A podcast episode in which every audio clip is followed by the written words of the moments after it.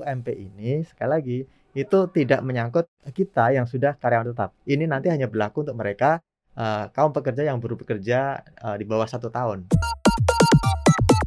Karena kalau kita lihat Hmm. banyak juga pabrik-pabrik yang akhirnya memutusin untuk uh, bikin usaha di negara lain aja karena UMP kita naik terus, Mm-mm. tidak pernah ada solusinya, tapi produktivitasnya justru kalah. Sekarang yang jadi isu sebenarnya menurut saya kita harus melihatnya bukan kenaikan UMP berapa persen, enggak. Hmm. Tapi kenaikan gaji pekerja itu berapa persen. Koneksi Konten Ekonomi Seksi Halo Sobat Cuan, ketemu lagi bareng gua Daniel Wiguna dan ada Head of Research dari CNBC Indonesia Argun, dan seperti biasa karena konten kita dan segmen kita hari ini adalah koneksi konten ekonomi yang seksi begitu ya. Ada siapa hari ini? Ada saya yang paling seksi sedunia. Yo, iya. Aneka Wijaya. Seksi ribut maksudnya. Oke, jadi informasi-informasi yang seksi seperti biasa ya Mas Argun kita kasih ke Aneka nanti. Wih, apa nih?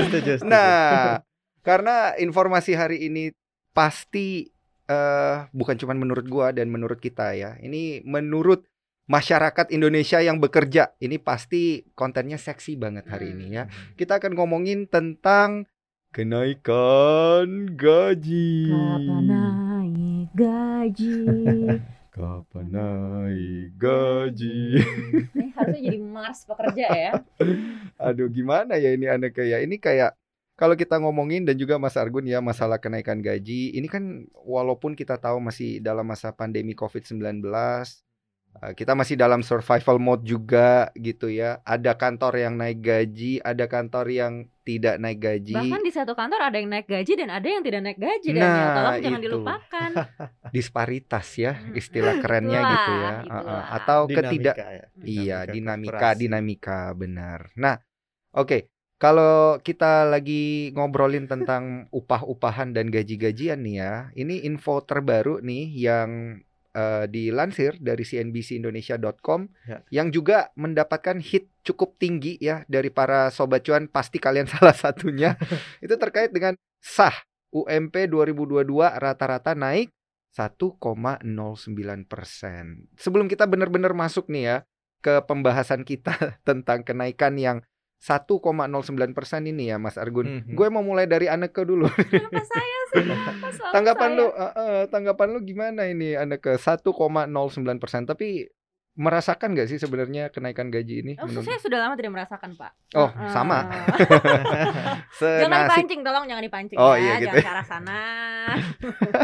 Enggak, tapi kita ngerti sih sebenarnya ya. Mm-mm. Ini ke tidak naikkan gaji itu adalah karena masa-masa pandemi. Jadi kita Mm-mm. harusnya udah bersyukur juga karena gaji kita tidak dipotong, bukan begitu? Karena banyak juga Amin. teman-teman kita yang katanya mengalami pengurangan gaji karena memang um, tempat bekerjanya itu juga Mm-mm. terdampak. Mm-mm. Peres coba semoga kita Oke, naik gaji oke. semuanya ya tahun depan. Iya, tapi kalau 1,09 persen sebenarnya ya Daniel, kalau kemarin berdasarkan dialog Mm-mm. saya juga sama pengusaha gitu, Mhm. mereka sih berharap sebenarnya jangan ada kenaikan dulu ya kalau bisa karena mereka juga lagi Hmm. struggle gitu. Hmm. sebenarnya kalau dilihat dari indikasi-indikasi ekonomi gitu, ini udah optimistis ya dan mereka juga Mm-mm. sebenarnya bisnisnya udah muter gitu. Mhm. Tapi kalau dari sisi pekerja sih pasti semuanya maunya naik gaji jangan cuma 1,09 kalau bisa langsung 10,9 gitu kan. kenaikannya. Kalau bisa di atas inflasi lah ya Iya. minimal ya. Tapi ya apa mau dikata karena ini masalahnya kita harus ngelihat secara merata gitu ya. Hmm. Mas Argun dan bener tadi kata Aneke, gue juga sependapat tuh ya. Walaupun kita memang beberapa ya dari kita dan gue wakilin ya sobat cuan yang nggak naik gaji itu memang eh, belum menikmati kenaikan gaji tapi minimal ya eh, gaji nggak dipotong. Tadi seperti kata Aneke ya gara-gara pandemi atau mungkin di PHK karena kan kita tahu ada beberapa rekan kita Nah, pasti sobat cuan juga ada yang di PHK gitu ya. Jadi PHK, bersyukur dulu. terus pesangonnya dicicil lagi kan. Waduh, Wah, nggak enaknya iya. double tuh. Heeh, panjang nih ceritanya nih curcol jadinya kan. Kena lockdown lagi. Lockdown lagi Iya. benar-benar Mas Argun ya. Nah, sekarang gua mau beralih nih ke Mas Argun nih. Iya. Upah minimum provinsi dinaikin 1,09 persen. Ini dari data sendiri mengatakan apa sih? Sebenarnya kita harus bersyukur. Ini berdasarkan data ya. Ya. Benar bersyukur atau kita harus ya elus-elus dada dulu bersabar atau ada strategi lain sebenarnya yang bisa dilakukan pemerintah untuk mem- membantu gitu. Karena kan kalau kita lihat ini masih simulasi ya, Ya, Mas Argun ya. Apakah iya. setelah nanti dijalankan mekanismenya bisa lebih dari 1,09 gitu? Ini kan masih pertanyaan juga. Ya, jadi kan emang simulasi itu yang pertama. Kemudian yang kedua, kalau kita lihat kebijakan pengupahan sekarang, kalau menurut Mm-mm. Undang-Undang Cipta Kerja yang terbaru, itu kan tetap nanti ada eh, kewenangan gubernur di situ yang akan Hmm. menentukan. Jadi pada akhirnya acuan yang dibikin oleh pemerintah nanti tidak fix harus dijalankan gubernur, tetapi nanti gubernur ini yang akan menentukan upah minimum provinsi itu tadi. Eh, seberapa persen kenaikan, misalnya mereka tetap ada kenaikan atau sebaliknya mungkin masih flat, itu nanti diserahkan kepada gubernur. Jadi ya eh, biasanya buruh memang nanti akan bergeraknya ke sana ke kantor gubernuran. Mereka berharap sekalipun pemerintah menetapkan satu persen, ya mungkin mereka masih ya berjuang agar bisa Mhm. mendapatkan lebih tinggi dari situ. Ya kenapa mereka berjuang ya kita bisa memahami karena ini kan terkait dengan periuk nasi juga gitu ya mereka. Tetapi ya kita harus melihat soal upah ini memang eh, persimpangan antara dua kepentingan antara Mhm. buruh yang akan menikmati eh, apa eh, limpahan dana lebih besar untuk kebutuhan hidup mereka dan pengusaha yang harus mengeluarkan lebih banyak dana untuk cost Mhm. eh, usaha mereka sementara kondisinya mungkin masih struggling. Mhm. Jadi ini selalu dialog abadi gitu ya di Indonesia maupun di seluruh negara di dunia. Tetapi kenapa UMP ini begitu penting? Meskipun sebenarnya yang tadi tadi kita bicarakan kita nggak naik gaji dan sebagainya ini kan kita nggak ikuti UMP. Mhm. Daniel, Maria, saya, Mhm. Sobat Cuan yang sudah bekerja, Mhm. yang yang sudah ya karyawan tetap itu kan nggak nggak ada Wah, kaitannya dengan juga. UMP. gitu. curcol juga nih. Oke oke. Iya artinya meskipun UMP naik ataupun tidak naik, ya Mhm. kita nggak akan terpengaruh gitu karena kita akan kenaik naik turunnya itu menjadi kebijakan eh, korporat dan Betul. mengikuti skala atau yang diatur apa itu namanya struktur upah Mhm. itu minimal itu yang yang diatur oleh pemerintah. Tapi kenapa UMP jadi hot? Ya karena ini menjadi semacam eh, sikap Mhm. politik keberpihakan pemerintah terhadap kepentingan atau ya kesejahteraan kaum buruh gitu ya yang Mhm. menjadi eh, mayoritas di Indonesia. Pekerja Betul. kita kan kebanyakan adalah statusnya buruh. Mhm. Kita itu sebenarnya juga termasuk buruh nih. sebenarnya. Mm-mm. Kalau somehow menurut- ya bener sih somehow kita juga buruh gitu ya Iya. dan berapa waktu lalu nih Mas Argun masalah UMP ini kan sempat hot gitu ya Hmm. kita pernah interview juga sama eh, presiden eh, KSPI Said Iqbal Mm-mm. yang eh, pada saat itu sepertinya memang eh, men- mendorong begitu ya dan mendukung pastinya para buruh itu untuk berdemo di tengah pandemi gitu. Nah, ini kalau dinaikin eh, ini kan simulasinya naik 1,09 Ya. nih. Kalau buruhnya nggak puas bisa demo lagi. Bener nggak sih Mas Argun? Eh, bisa demo lagi dan demo Tapi itu kan memang demo itu undang-undang. setiap tahun kan, Mm-mm. Mas Arief. Iya Jadinya bener-bener. sebenarnya ya Mm. ini adalah kegiatan tahunan seperti Iya. itu ya. Ritual tahunan. Oke. Jadi Pembahasan naik tahunan. nggak naik demo gitu. Eh, karena buruh memang punya standar sendiri. Mereka kan pernah bikin ke kelayakan hidup. Sekarang Mm-mm. dipakai standar kelayakan hidup itu. Eh, jadi ya menurut mereka ada faktor misalnya parfum dimasukkan dan sebagainya. Mhm. Eh, itu menurut mereka adalah standar yang harusnya dimiliki oleh Nonton manusia bioskop jangan Indonesia. dilupakan. nonton Hmm. Arief. bioskop kayak gitu.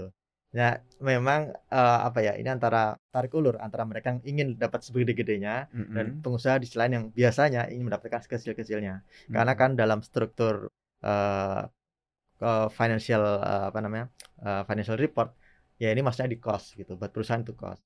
Jadi emang eh, meskipun terkait dengan kepentingan orang banyak tapi cost ini buat perusahaan jadi eh, pusing juga kalau memang ternyata pendapatnya tidak lagi tidak bagus gitu. Jadi Mhm. mereka memang akhirnya berharap sekecil-kecilnya ini keluar costnya. Mhm. Tetapi ya pemerintah ada di mana? Ada di tengah. Nah, kelembaman antara eh, pengusaha atau buruh yang dibela, nah ini yang harus diperhatikan oleh pemerintah. Mereka ada di tengah-tengah. Tripartit maka istilahnya kan kalau Mhm. ngobrolnya ketemunya tiga pihak itu. Mhm. Nah, pemerintah sekarang UMP menyatakan naik satu persen. Tahun lalu nggak naik gitu. Mhm. Dan kalau tahun lalu nggak naik, mungkin saya pikir buruh juga bisa memahami ya, kondisinya juga berat. Karena yang di PHK juga banyak ya. Betul. Jadi mereka melihat ya iya sih kondisinya lagi parah, teman-teman tiba-tiba anggotanya banyak yang ikut yang melaporkan gitu ya, Mm-mm. melaporkan situasi yang mereka di PHK, mengadu. Dan ini akhirnya menjadi apa namanya? Sekarang dianggap kok situasinya udah berubah. Tahun depan tadi disebutkan mungkin sudah mulai pulih.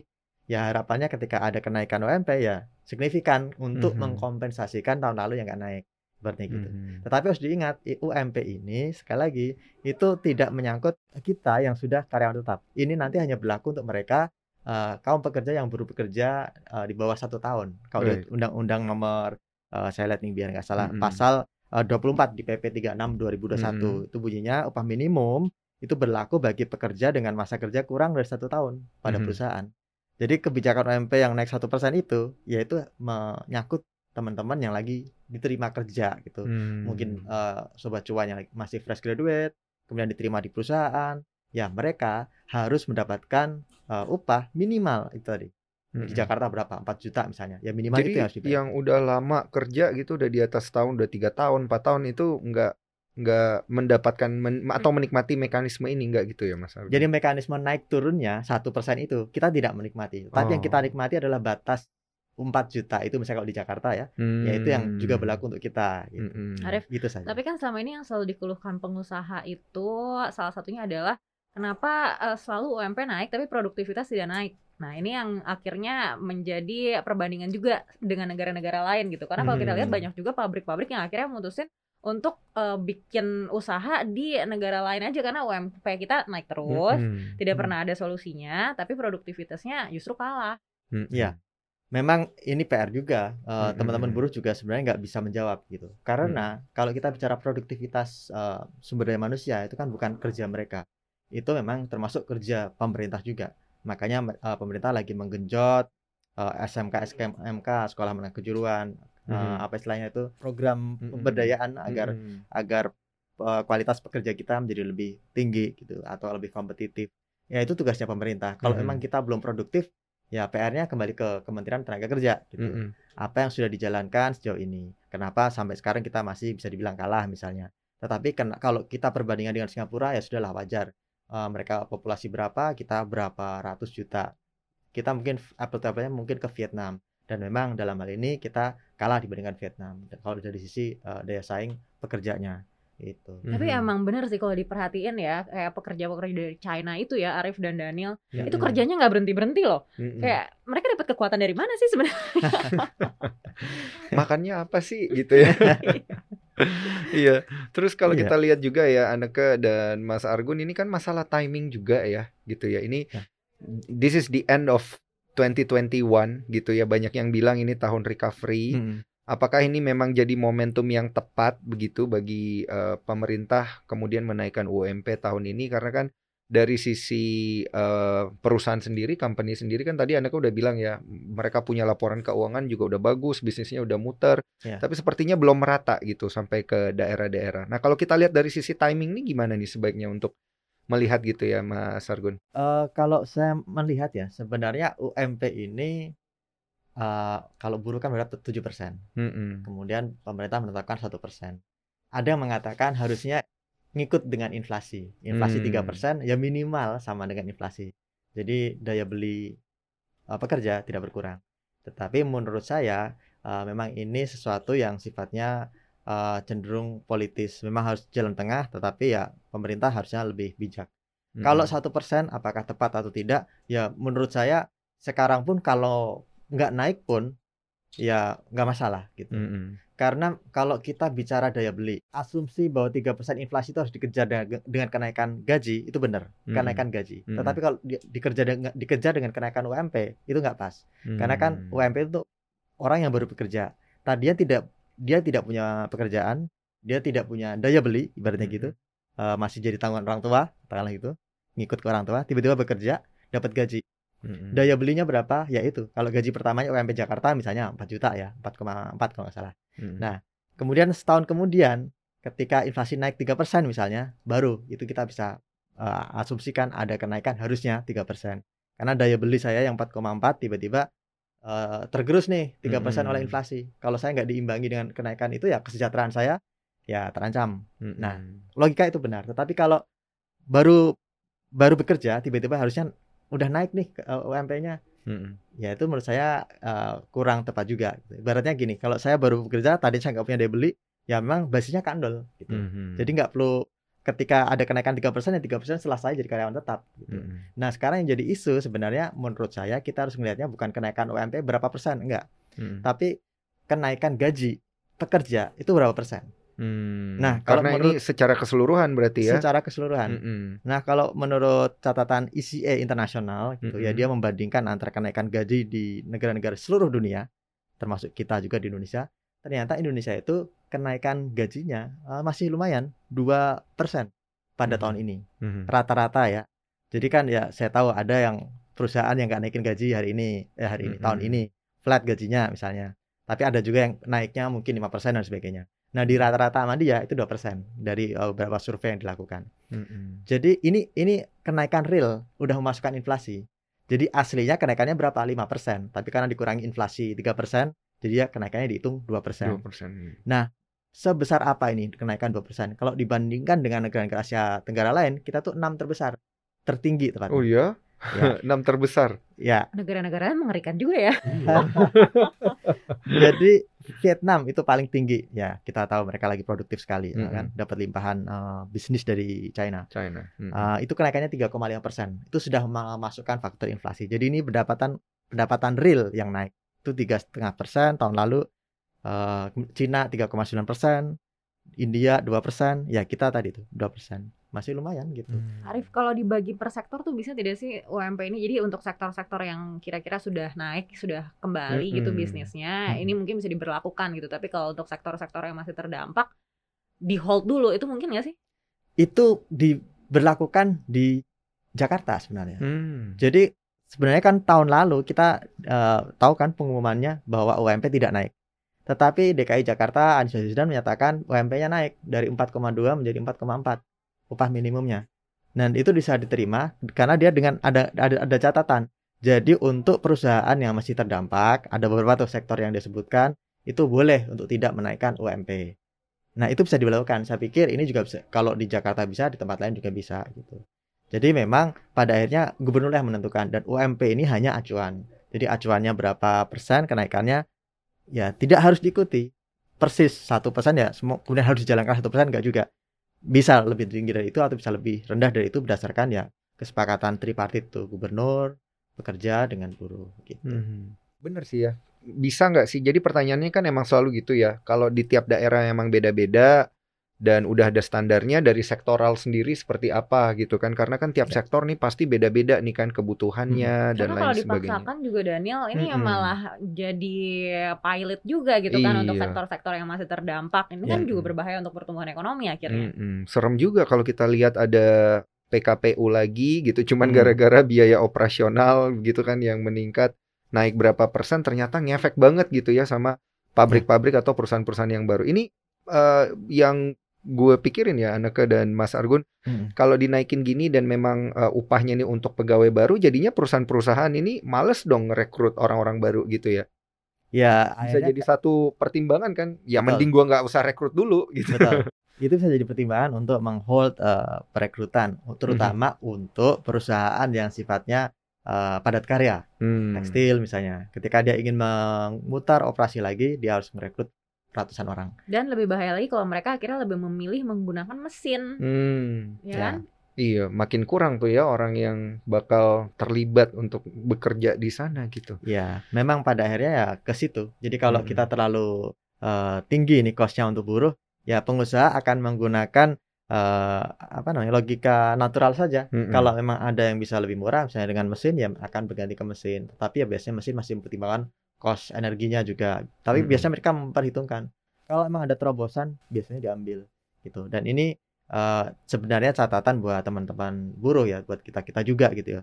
Jadi kalau misalnya kita emang eh, ingin tetap dipertahankan, ya kita harus menunjukkan bahwa kita tadi satu sisi produktivitas harus masih tinggi, masih kuat. Mm-mm. Kemudian juga kita harus berbeda dari mesin. Kalau mesin kan ya otomasi, tetapi tidak ada creativity. Nah, Mm-mm. kita ada creativity. Nah, itu yang membedakan pekerjaan kita dengan mesin. Kita harus bisa memberikan breakthrough gitu kan. Mm-mm. Kalau di pekerjaan tiap tahun jangan hanya kayak mesin, hanya produksi barang Harus masuk ada keluar, inisiatif keluar. ya. Ada inisiatif, ada Hmm. perkembangan, ada per- perubahan produk yang kita tawarkan jasa pada pemberi kerja gitu. Nah, saya pikir itu yang Mm-mm. jadi PR-nya buruh sendiri. Dan kalau melihat trennya milenial sekarang ini, kebetulan ya kebanyakan ya di beberapa studi, misalnya BCG Boston Consulting Group, dia menyebutkan bahwa milenial itu sekarang trennya mereka lebih suka sesuatu yang fleksibel. Mhm. Jadi mereka nggak suka pekerjaan yang kayak mesin. Dan Hmm. kalau emang ternyata dia udah Mereka bosan, maunya work from. Bali loh Arif. Oh, sama kita juga guys. Iya. Kita masih milenial ini. Ini kita sobat cuan ini kita lagi podcastnya di Bali loh. Menghibur diri. Kasihan ya. Jadi kalau kita lihat juga ya, ini eh, ada informasi tambahan juga Ya. Mas Argun terkait dengan upah minimum sektoral. Ya tadi kan kita sempat bahas tuh. Hmm. Ternyata emang upah minimum sektoral ini walaupun tadi Mas Argun bilang bisa sebenarnya dan Hmm. memang pernah berjalan gitu ya. Ini sayang sekali dikatakan udah gak ada lagi gitu. Hmm. Ya per kita juga pernah menuliskan di cnbcindonesia.com detailnya nanti sobat cuan bisa cari ya. Katanya upah minimum sektoral tuh udah tamat. Jadi Iya. sekarang kita ngikutin eh, informasi terakhir gitu ya dari eh, pemerintah menunggu nih hasil dari eh, simulasi eh, pengupahan nanti akan seperti apa. Nah, tapi kalau kita ngomongin tentang upah yang naik, ini kan ada yang namanya pajak penghasilan gitu ya. Mm-mm. Berarti nanti eh, dinas perpajakan akan mendapatkan penghasilan atau pendapatan negara lebih tinggi juga begitu ya, Mas Argun ya. Logikanya, logikanya. Kalau Ya. upah minimumnya naik gitu ya, berarti kan eh, PPh-nya juga naik gitu, Betul. gitu ya. Ya. Berarti ini membantu banyak kementerian juga sebenarnya ya. Membantu penerimaan negara juga pada iya, akhirnya. penerimaan negara. Ya, eh, akhirnya yang harus dipikirkan pemerintah memang yaitu tadi dalam jangka pendek kalau mau dinaikkan drastis ya pasti yang akan teriak pengusaha ada peluang relokasi dan sebagainya relokasi Mhm. usaha. Eh, tapi kalau misalnya tidak dinaikkan ya otomatis basis penerimaan akan penerimaan negara akan berkurang dan basis penggerak pertumbuhan ekonomi juga akan berkurang. Karena Mhm. apa? Sekarang kalau kita bicara PDB ya kan 53% itu dari konsumsi. Mhm. Konsumsi siapa yang melakukan aktivitas konsumsi? Ya para pekerja terutama di seluruh Indonesia.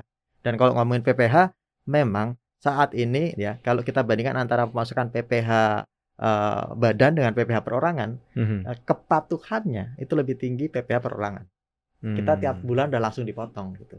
Nggak bisa menolak, nggak bisa mengakali gitu kita nggak bisa. langsung. Tapi PPH badan meskipun nilainya besar tetapi sering kali banyak ya aksi-aksi untuk menghindari pajak, Mm-mm. aksi-aksi untuk me- ya mengurangi pembayaran pajak. Nah, itulah eh, ya memang dinamikanya seperti itu. Tetapi kalau kita bicara penerimaan negara, memang pe- paling gampang itu dari PPH. Hmm. Tetapi kalau eh, sekarang kita eh, perkirakan apakah dengan pandemi ini dan juga kenaikan UMP akan menekan eh, penyerapan tenaga kerja Mm-mm. ternyata sejauh ini selama pandemi enggak gitu karena kan data pengangguran itu BPS yang dirilis Agustus kemarin Mm-mm. itu kan eh, angka pengangguran 9,1 juta turunnya 670 ribu orang Mm-mm. jadi orang yang nganggur tuh berku- berkurang lah ya gitu Mhm. artinya meskipun pandemi ada pengangguran baru ya mungkin ini efek ini kali ya efek apa kartu kerja itu dan Oh, oke oke. dan santunan dari BPJS mungkin itu termasuk membantu. Tetapi setidaknya yaitu meskipun ada pandemi, ternyata penyerapan eh, penga- eh, apa namanya tenaga kerja kita masih oke. Itu jumlah pengangguran eh, berkurang dari Hmm. 9,77 juta pada Agustus 2020 menjadi 9,1 juta. Dan harusnya Hmm. semakin berkurang ya di tahun 2022 ya, karena kalau kita ini juga lihat udah pemulihan ekonominya sudah sangat Mm-mm. signifikan gitu, jadi mungkin juga ini bisa jadi lebih baik ya Arif. Mm. Ya harapannya sih akan jadi lebih baik. Makanya kalau tadi kita melihat soal pengupahan itu kita nomor 6 tertinggi berdasarkan proyeksi tahun depan. Tahun depan tuh 2022. 2022 itu diperkirakan Hmm. ini menurut survei yang dilakukan oleh Iya, PCA iya. internasional tadi eh, akan ada kenaikan upah dua setengah persen rata-rata. Amin. Amin. Jadi Diaminin dulu ya. ini berlaku penting bukan hanya pengusaha, pe- pe- apa, bukan hanya pekerja yang baru masuk, tapi Mm-mm. semua pekerja ya karyawan kita gitu Mm-mm. ya akan menikmati rata-rata itu. Ya Mm. harapannya kita ikutan yang naik ya. Karena kan ini Hmm. rata-rata, ada yang Nah, itu. sebenarnya naik, ada yang sebenarnya enggak. gitu. Amin.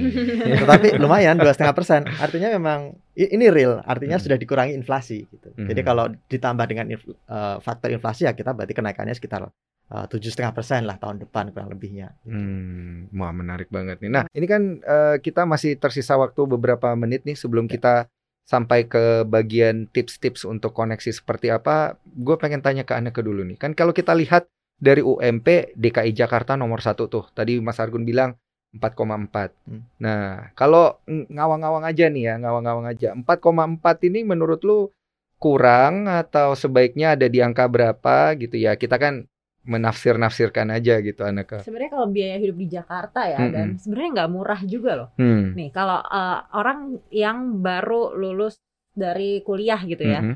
Tergantung nih dia orang mana. Kalau dia eh, ternyata orang daerah, terus dia hidup di Jakarta, artinya itu kan harus bayar rent gitu kan ya. Mhm. Rentnya Hmm, itu hmm. juga nggak bisa jauh dari kantor dia juga karena akhirnya jadi nggak produktif juga gitu kan. Mhm.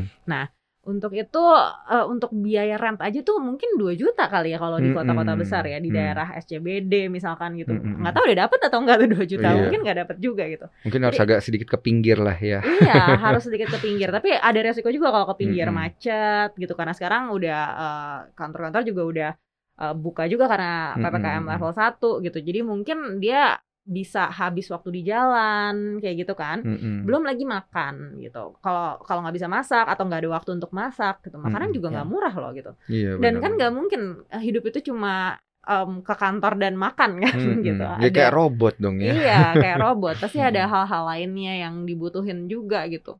Untuk Mm-mm. mental health katanya, Mm-mm. mental health ini kan penting isunya gitu. Hmm. Nah, untuk itu ada biayanya juga. Saya rasa Mental sih- health juga ada biayanya. Iya, mental health itu ada ada biayanya juga kan. Belum lagi internet. Mhm. Nah, yang untuk menunjang kerja juga gitu. Mhm. Sekarang banyak WFH kan butuh internet. Iya, apalagi gitu ya. Mhm. Meetingnya virtual semua. Hmm. Nah, ini sih yang mungkin harus jadi bahan pertimbangan juga ya gitu. Hmm, 4,4 kalau di Jakarta kalau orangnya butuh rent dan Hmm, juga semuanya internet, saya rasa sih kurang ya dan tapi Hmm, semua itu iya, tergantung iya, gaya iya, hidup iya. ya kembali lagi Mhm, gitu. mhm. Ya mungkin kalau dicukup-cukupin juga bisa sih. Mhm, mhm, mhm, Ya. Kurang ya mungkin boleh dikali dua gitu kali. mungkin ya. Ini kan balik lagi seperti yang Anda bilang kembali juga ke kebutuhan sobat cuan dan pintar-pintarnya ngatur gitu ya. Ya. Mas Argun. Nah, kalau Mas Argun sendiri gimana nih? Ya. Apakah sebenarnya ini bisa kita bilang cukup atau bisa dinaikin? Kalau di tafsir-tafsir harusnya berapa sih biaya hidup di Jakarta gitu dan sebaiknya dia punya penghasilan berapa gitu supaya dia bisa bekerja di ibu kota? Ya eh makanya UMP itu ditetapkan untuk mengatasi persoalan itu pertanyaan itu. Mm-mm. Dan ini penetapannya beragam karena Mm-mm. ke biaya eh, apa namanya? biaya hidup di setiap kota itu berbeda-beda. Mm-mm. Hidup di Jakarta sama di Jogja jauh beda. Makanya UMP-nya jauh beda. Kita di Jakarta 4,4, di Jogja berapa satu berapa gitu. Artinya kurang kurang dari dua, dari 2 juta gitu. Mhm. Kenapa? Karena kebutuhan hidup di sana juga lebih murah. Dia tidak harus nyari apa kos atau biaya sewa rum- eh, rumah atau kontrakan eh, satu juta lebih misalnya sudah ada yang Hmm. layak. Nah, eh, inilah letak keberpihakan pemerintah untuk menjamin bahwa eh, lapangan kerja yang baru yang diciptakan itu tidak berujung pada penurunan standar eh, Mhm. kesejahteraan pekerja. Jadi karyawan baru misalnya di Jakarta, ya meskipun skillnya sama dengan yang di Jogja, tapi Mhm. diberi upah lebih tinggi karena memang pengeluaran untuk hidup di Jakarta lebih tinggi, living cost-nya lebih tinggi. Mhm. Dan maka dari itu apakah 4,2 4, ko- eh, 4,4 itu cukup atau tidak? Ya jujur saya belum bisa melihat secara langsung. Perorangan Mhm. tadi disebutkan eh, Anneke ya ada yang bisa me- ya tergantung nabungnya dia, tapi Mhm. juga secara umum mungkin masih bisa masih kurang misalnya dengan gaya hidup sekarang. Mhm. Yang lebih fair memang kita tripartit buruh yang merasakan langsung meskipun biasanya ada bunga-bunganya ditambahin ini itu ini itu.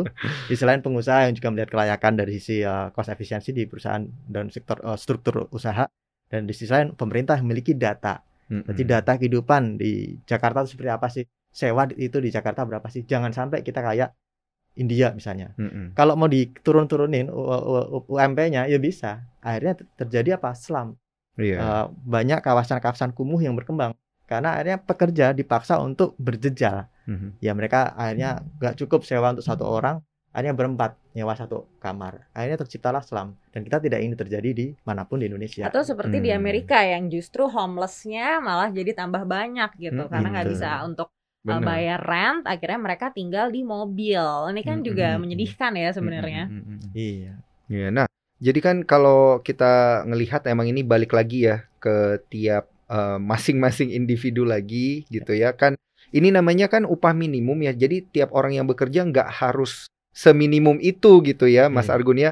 Ada kemungkinan eh, dia itu eh, mungkin karena skillnya lebih baik, maka dia dapat penghasilannya di atas minimum misalnya startingnya Iya. itu kan juga bisa terjadi gitu ya, Mas Argun. Nah ini kita ada waktu satu dua menit untuk tips nih daripada kita bingung ya UMP naiknya berapa, gajinya kok nggak naik-naik dan lain sebagainya. Kita tips deh memanfaatkan gaji supaya berfaedah. Kita mulai dari Aneka dulu nih. Gimana nih supaya berfaedah nih gajinya nanti? Mungkin bikin skala prioritas ya gitu. Mm-mm. Kalau nanti sudah punya gaji nih terutama teman-teman yang mungkin baru lulus dari universitas, baru mau Mm-mm. dapat gaji pertama, sudah langsung bikin skala prioritas apa saja yang dibutuhkan bukan yang diinginkan ya, tapi yang Mhm. dibutuhkan nih kira-kira apa. Jangan Mm-mm. lupa untuk saving. Ini penting banget apalagi kalau kita mengingat pandemi kemarin gitu. Tidak ada yang namanya apa uh, comfort zone sekarang ini gitu ya. Kita harus Ya. benar-benar siap gitu. At least punya tabungan itu tiga kali biaya hidup Mm-mm. gitu ya tiga kali Mm-mm. biaya hidup artinya darurat biaya hidup lah kita ya selama gitu ya. tiga bulan Mm-mm. itu udah aman ada di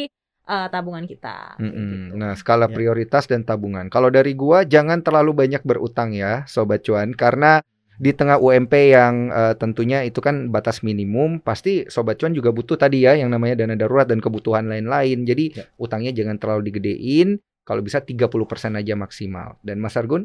Ya, saya pikir udah bagus Tante Maria dan uh, dan, uh. Saya juga- saya nggak nambahin apa-apa lagi. Tapi Hmm. intinya emang kalau untuk pekerja baru ada saat Anda uh, apa namanya? istilahnya itu uh, investasi Mhm. dan kemudian ada saatnya Anda untuk uh, menikmati hasil itu. Dan ketika Hmm. Anda lagi di masa investasi ya berarti Anda harus struggling uh, modal yang ada harus digunakan untuk uh, mencukupi kebutuhan sehari-hari Mhm. investasi dalam arti kan bukan berarti investasi saham ya beli Betul. saham ini enggak Mm-mm. tapi investasi dalam kehidupan anda Mhm. ketika baru lulus kemudian anda jadi diterima kerja di tempat baru ya memang mungkin uh, income-nya belum seberapa tapi pada saat itulah anda menginvestasikan diri anda anda Mhm. bikin branding ke uh, personalisasi diri anda kemudian kemampuan anda di situ harus anda kembangkan anda tunjukkan untuk menjadi uh, pijakan buat pengembangan jejak karir selanjutnya Mantap. pasti biasanya karyawan baru gajinya nggak gede-gede amat Mhm. tapi itu tuh Anda yang bisa membuatnya menjadi lebih gede dengan menaikkan uh, kualitas Anda. value diri gitu, Value investasi diri gitu ya. Jadi Bet- tidak selalu melulu tentang uang. Menarik sekali ya. Sobat cuan jangan lupa dicatat tips-tipsnya ya, jangan cuman dicatat gajinya dan utangnya pengeluarannya berapa gitu ya, stres nanti.